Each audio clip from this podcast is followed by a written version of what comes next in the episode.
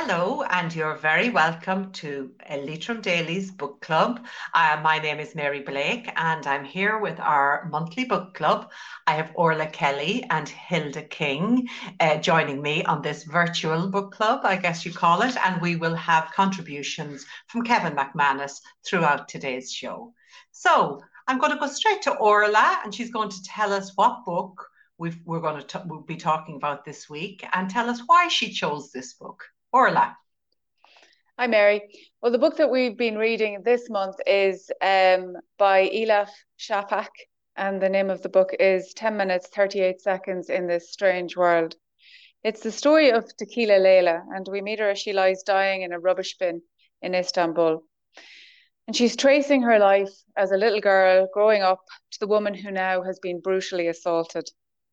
She tells us her life, she's her own biographer, really, and she's tracing her life through her family, her early friendships, and the terrible event visited on her when she was very young, and what propelled her towards Istanbul as she grew up. And she tells us her life through her friends, her husband, her career, and what it was like, what it's like to be an outsider and to live as an outsider. But what's very clever is she brings also the history of Turkey and Istanbul to bear and to the forefront within this book. The second half of the book changes tone a little bit as her friends navigate the reality of life without that link person and what it is to try and honour somebody when you are considered a nobody. I picked this book because I'd read The Bastard of Istanbul by this author before, and I was very impressed by the way she tells the story. And her characters are very believable, very real, and the smells and the sounds of that country and the exoticness of Turkey is very well evoked, certainly in The Bastard of Istanbul, and certainly I found the same in this book. So I was hoping it would be the same, so I was very happy that it was. So that's the reason why, and this is the book that we're going to be discussing tonight. Interesting choice, Orla. Hilda, welcome to the show. Hello, Mary. And what did you think of this month's book? Yeah, I thought it was a tough read. I thought it was sad, but I thought it was very revealing. I think Shafak set out her shop with the very dramatic opening, as Orla has described, of Tequila Leila being found in a rubbish tip, showing us the inhumanity, brutality and abuse foisted on women who have been trafficked as sex workers. And yeah, she gives us the life of Leila in a sort of a traditional Muslim family, bringing in all the folklore and the rituals, and a father who had two wives, all because this was allowed in the setting so that he could have a son, really. And when he has a son who turns out to have Down syndrome, he thinks Allah has been angry with him and he has to make amends, and everything gets much stricter, and Leila is rebellious and very angry. And at the same time, we're not living in a rural area. She's living in a city, and her friend Sinan is there, and she has access to Western magazines and news of the world and all this. So when she discovers that she's pregnant, and her family discovers she's pregnant, and she thinks her father won't believe that it's his brother, her uncle, that has caused her to she's been sexually abused and raped. She decides she's not going to take this charade of a marriage to a first cousin, and she leaves for Istanbul. And that's sort of quite a focused view of women in this Muslim family in Van. And then the author takes us to Istanbul, and she sort of jerks us into a multitude of different lives, five friends. And I think she does this on purpose. You sort of feel you're going to hear more about Leila and her life, which we do, but she brings in these five friends who all have differences. They're mostly immigrants who have been shunned by their own families for their differences. So you have a transvestite Nalan, you have Humera, who was beaten by her husband. You have Jamila, who was outcasted in Africa, Sinan and Nalan, did I say? She gives us a whole view of how their lives intermingle, and in this part of Istanbul called the Street of Brothels, it's a place where tourists don't go, except, of course, if you want to show off to the Americans when they come, which is one part of the book. There's exposition of the hate crimes that are foisted on these women when sulfuric acid is thrown at Leila. Jamila gives us a very graphic view of when she objects to her captor, she's put in a cellar, and she talks about it being, we're broken like horses, and when our spirit is broken, we don't want to go anywhere. I think Shafak is trying to give us an insight into the lives of these people who are victims. And then, of course, the brutal murders and how the newspaper of the day, and now we're talking about 50s and 60s and maybe early 70s, into the 70s, the newspapers of the day saying, ordinary women needn't worry about this. It's only happening to prostitutes, where there's been 4 murdered recently. But out of all this, she shows us that, you know, they've lost their blood families, but they have each other. They have each other. I think she calls them water families, and the support and love and sharing that they do is the hope and the reason they go on and can survive this brutal life. I think the final part of the book I really liked. It was I love the title. Well, I love the name, the Cemetery of the Companionless. It's anything, but I shouldn't love it. But I just think it explains so much of a lot of things in the book. It's the unwanted, the unidentified, the unworthy that are buried there. And I just love the way the friends have gathered. With all their inadequacies, they go through this quite humorous effort to bring Leila and give her a funeral.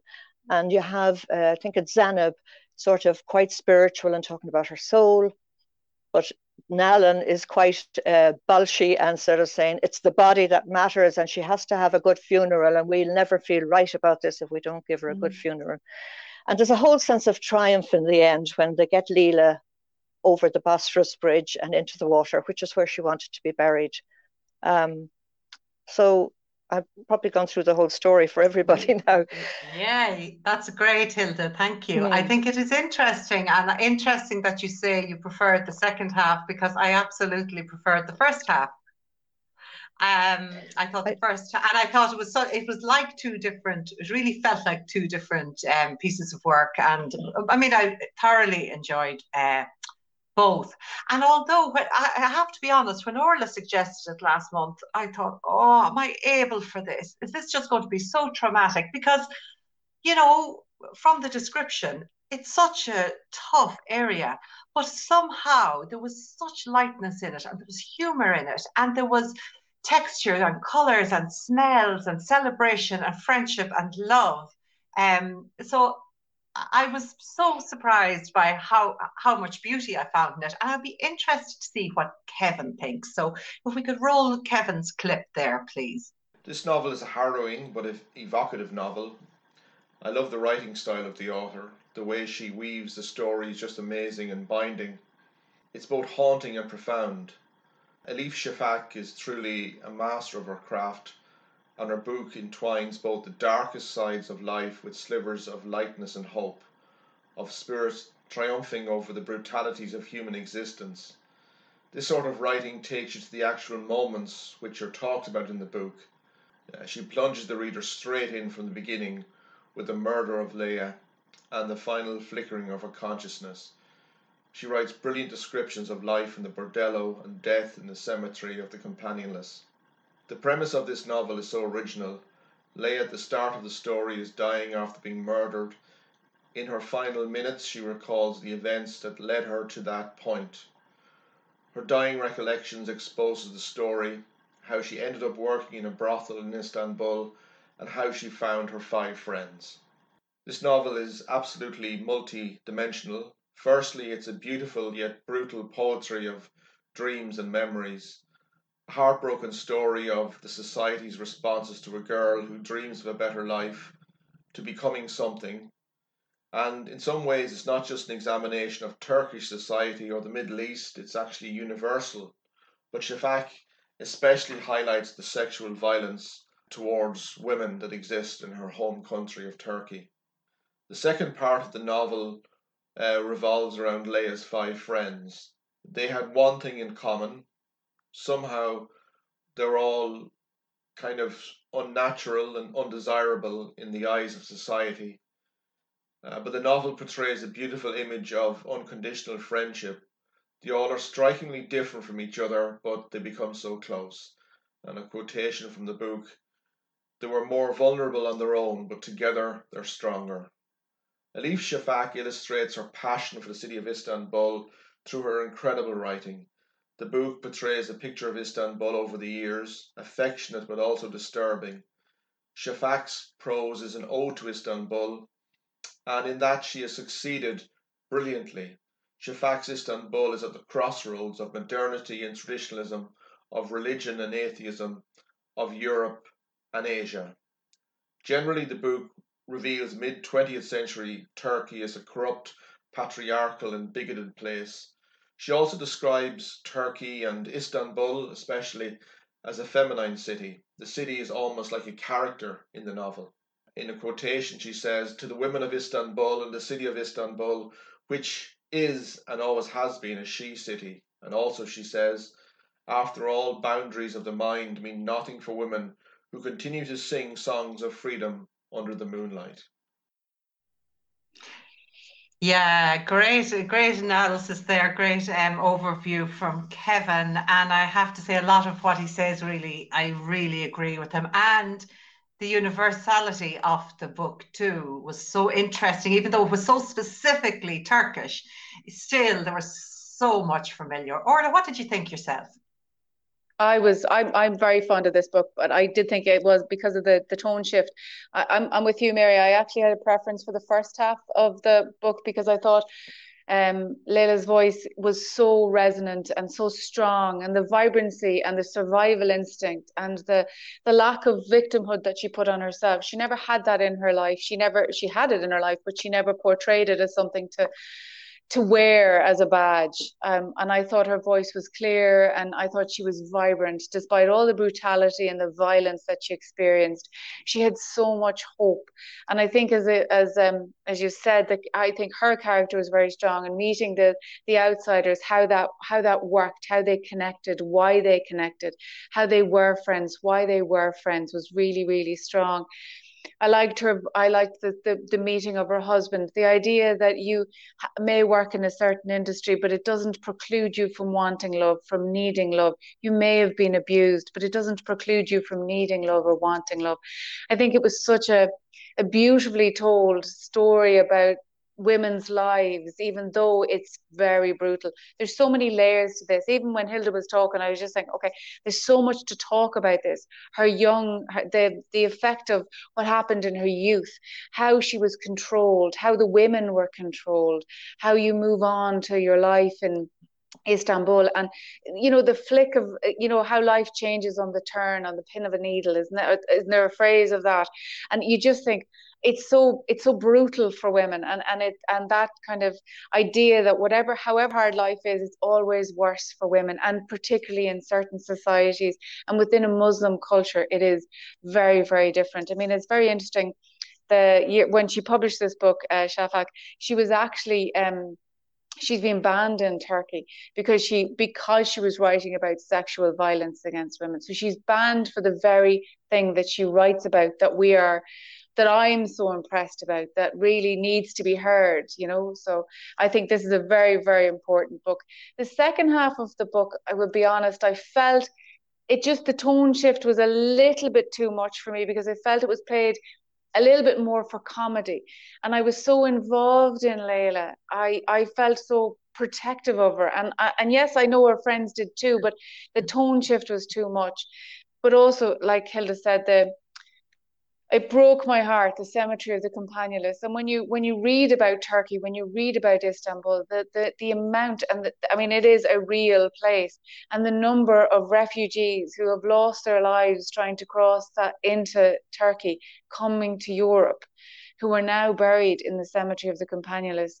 It's just heartbreaking, and the cruelty of life.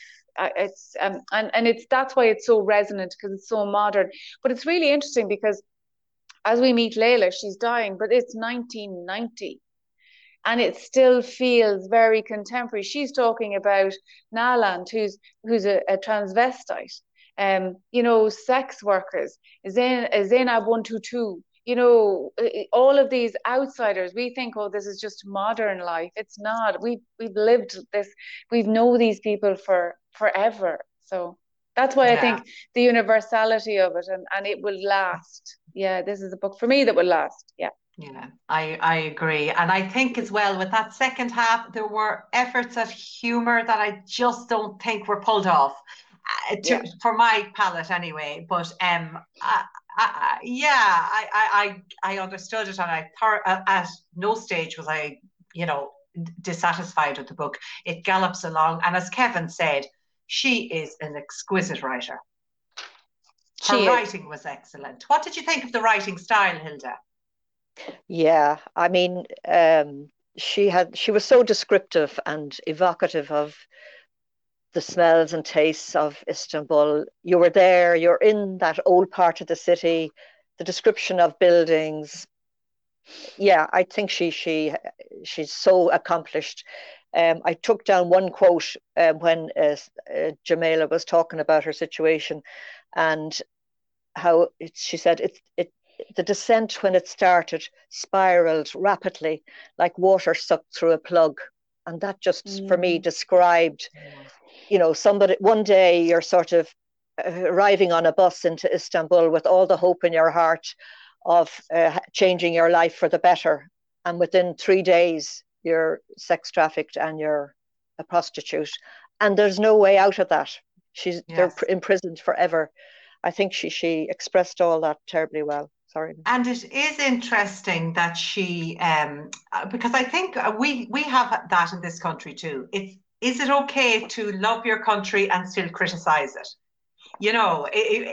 We all have cities where people are hiding and there's an underbelly, and look at Bord Fáilte aren't going to be talking about it, but it exists. And there are people we have rejected in all our societies all over the world, and it's to the cities they flock. Well, society is hierarchical. There's always going to be that, that sense of, well, I'm better than you. And if somebody's coming in, well, that's okay. At least I've gone up a rung because you're lower than me. But I think that we do, people do, because they hide in cities. They want to hide in cities because there is this sense of non-acceptance. And I do think it is important that you can love your country. I think it's very valid. I think it's problematic if you love your country and aren't prepared to see its flaws and call out its flaws. 100%. That's hugely problematic, as we see across the country. Even in, democratic states, or states that we would have thought, countries that we would have thought are as democratic. I think that's really, really important. Yeah, I think you have to show as a country that everybody is welcome, is my view. Yes, and I thought it was interesting, especially at the beginning of the book. They talk a lot about customs and superstitions, and it reminds me, although they're so different to our own, but it reminds me of the kind of things that we listened to growing up and that our grandparents would have listened to. These ideas when the birth was happening of all the different things. And she had a nervous pregnancy after having lots of miscarriages, and took all these superstition customs on board to safeguard her pregnancy and her baby. And I think that was so well done, and you really believe that these people believed that so fully. So I thought that was absolutely lovely and non-sentimental at the same time. So it was, the book wasn't mawkish in any way or sentimental, I didn't think, but dealt with those things very well. And of course, as Hilda said, the giving away of a child, which is things that happened in this country. but they were very three-dimensional characters. And that's why I think you're right in identifying there's no sentimentality here. The brutality is told and laid bare for us to witness and to bear witness to, and also to show us that there are people that live different lives, but they can live full lives, full private lives in a way, even though there's brutality exists, that they clung to each other for that very sense of it, rejected as they were by their own blood. They clung to each other like water, as you say, as you pointed out. Yeah. And they were all victims of something, I guess. And especially, I know Hilda said as well that she had been, that this character had been sexually abused by her uncle. And the way that unfolded, it was just heartbreaking because you could believe it. There was nothing that she could have done about it. It was simple. She was very young. And I think that, her, the fact that she was rejected because she was a victim of abuse is just so heartbreaking and so believable, and has gone on in every country over the years. So interesting characters too. And the way the uncle turned it around and said, you were waiting for me every night. You were a naughty girl. And you're just thinking, oh my God, this is the way it's done, And we've heard all those stories in our own newspapers and our own courts and everything else. And I was, just when you were talking there about in different countries and how we love and hate, can love our country and still expose these type of things. It's probably, one part I didn't mention was where Dali, the student, falls in love with Leila, and you get the students protesting. That's the right of protest is there, and it's suppressed in this book in Turkey. And until you can protest and right the wrongs, you can't improve your country or the things that are brutal and tragic and need to be corrected. Mm-hmm. So there's that whole political angle to her writing as well, that she's trying to expose that that's not happening in Turkey. And even today, it's nearly going backwards again. It's with the current power that's in. It seems. Yes. It seems so. And even as we are talking about this, I'm so aware that this is a book that I would recommend to most readers. I really would. Even though it sounds, we're talking about it here, and it sounds like abuse and hardship and harrowing and murder, and it is all of those things, but it's told in such a credible and beautiful way, and it is not feeling sorry for itself at all. So I really do think it's such a good read, and I'm actually really looking forward to reading another one or two of her books, because it was I couldn't put it down. Well, she's a political writer, and I think that comes out really well in her stories, and when we're talking about how you tell something, it's deeply, well, for me it resonated for me because of her feminism and her activism, and I think that came quite very strongly through this book.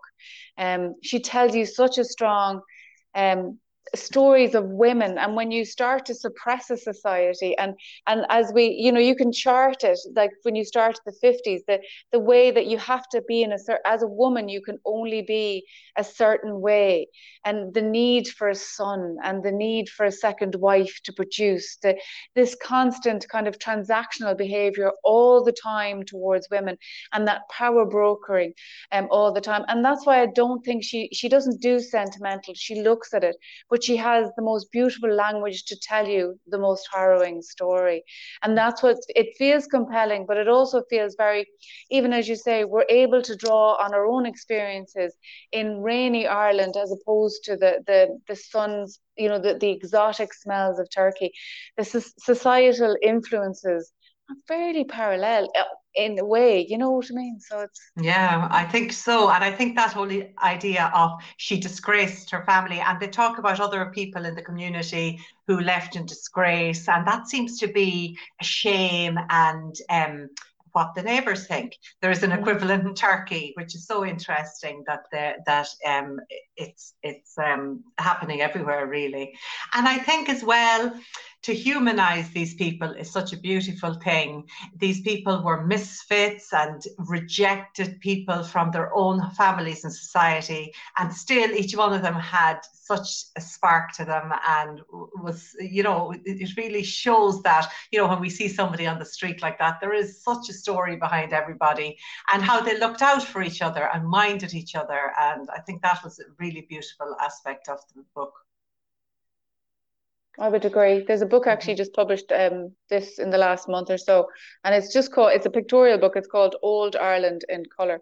What they've really cleverly done is they've colourised really old photographs, a lot of military, early 20s, early 30s, and it's like a light switch. You look at them and you go, oh my God, you look like me. You look like that guy on the street. It's so humanising when you see people in colour, and that's what she does in this book. She humanizes people.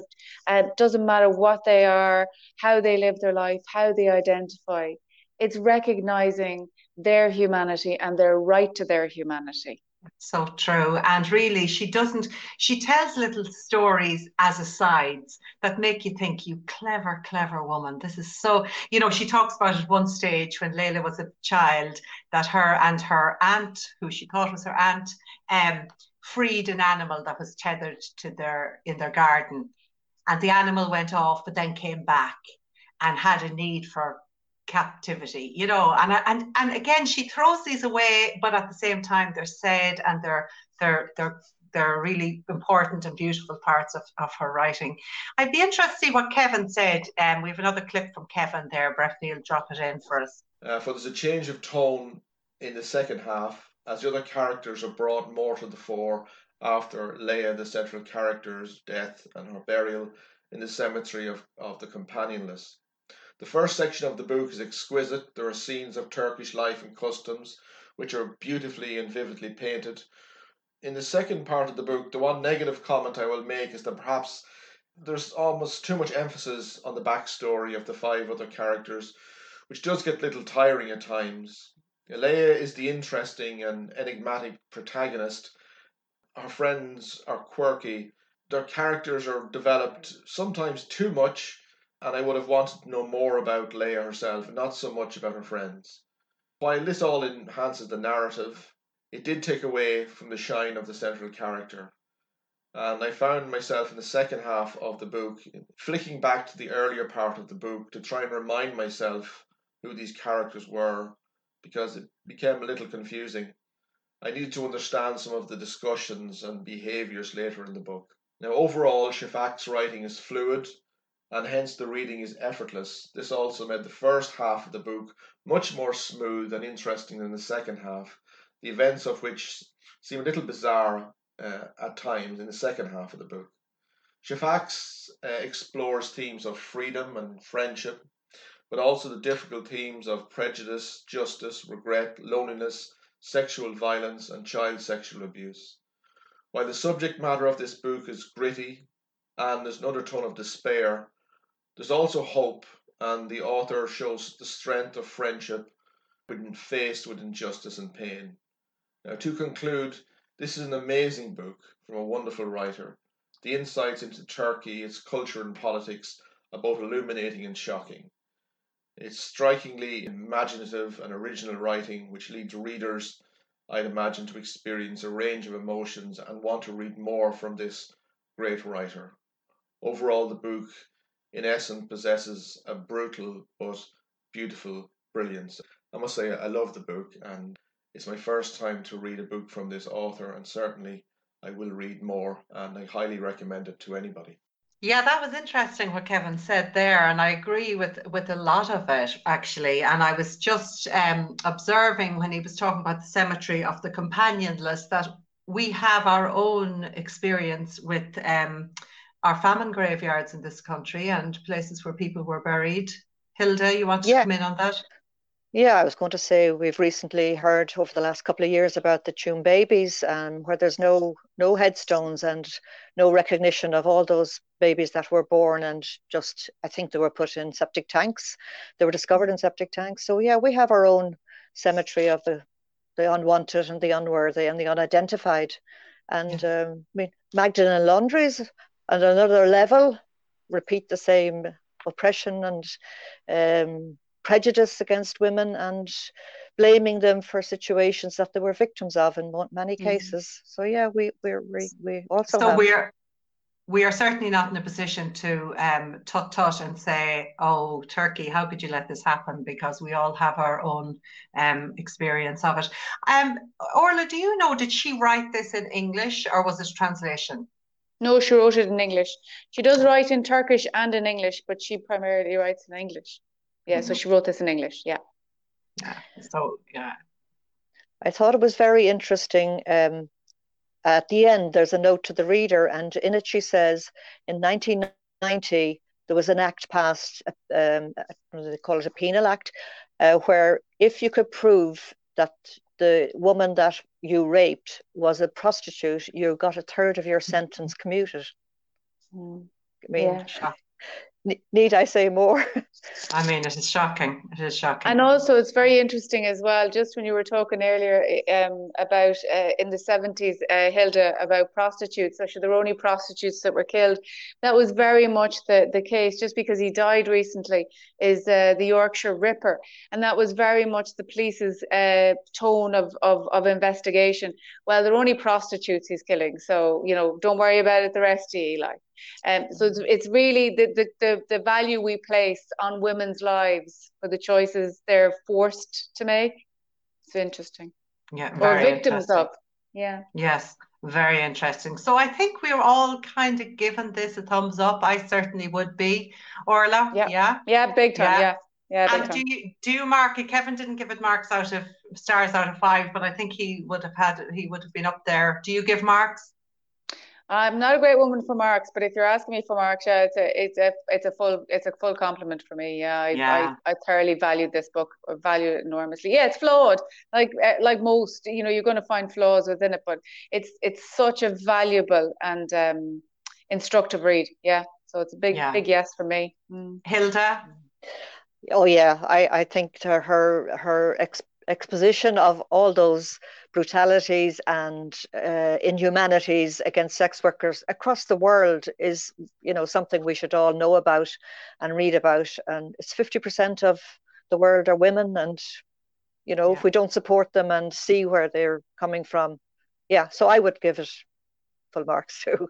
I would give it a 5 out of 5, and I never give 5 out of 5. So I thoroughly enjoyed it. And as you say, yes, there were flaws. Yes, there were. But I think when something is rolling along so flawlessly and so excellently that you just think, oh, it's not quite as excellent in this part. But I mean, really, it's a great read, and I would recommend it to anybody. And I was hesitant when I heard it was harrowing and it was about the death of a sex worker. I thought, oh, this is going to be a graft, but I didn't find it that way at all. So great stuff. So that's that book, 10 minutes and 38 seconds in this strange world, and it is a beautiful book that has gotten a great review from us here in the Leitrim Daily Book Club. Other books, anything else you're reading at the moment, Hilda? I read A Ghost in the Throat by Derynne Griefa, which I thought was it's about Art Ó Laoghaire, a queena for Art Ó Laoghaire, and it's beautifully written and beautiful prose. I could just, it was like getting into a hot bath and wallowing in it. It was so lovely. But, you know, I mean, yeah, it's a mixture of her own memoir of how she became so addicted to researching Evelyn Nee Connell's absolute devastation after Art Ó Laoghaire died. But yeah, it was, I just loved the prose in it. I didn't care what she wrote about it. It was just so lovely. Yeah. I mean, a good writer is a good writer. Sometimes, you know, a story is one thing, but even a good story, not well written, it frustrates me. So yeah. What about you, Orla? I know the shop is opening again on Tuesday. Have you had time to read anything outside this book? I read Snow by John Banville. What do you think? I liked it. It's very atmospheric. It's in the 50s, brings it. And I'm not great for crimes. I'm not great for whodunits. Sorry, Kevin. And but I liked it. Yeah, I liked it for the atmosphere. I think there's a lot. It's interesting. It's very male. Oh, it's very male. But in saying that, it works quite well, and I took it for the story. There was there's a brutal murder. There's a priest. It's a bit like there's a priest in the library. He's dead. Call in Hercule Poirot.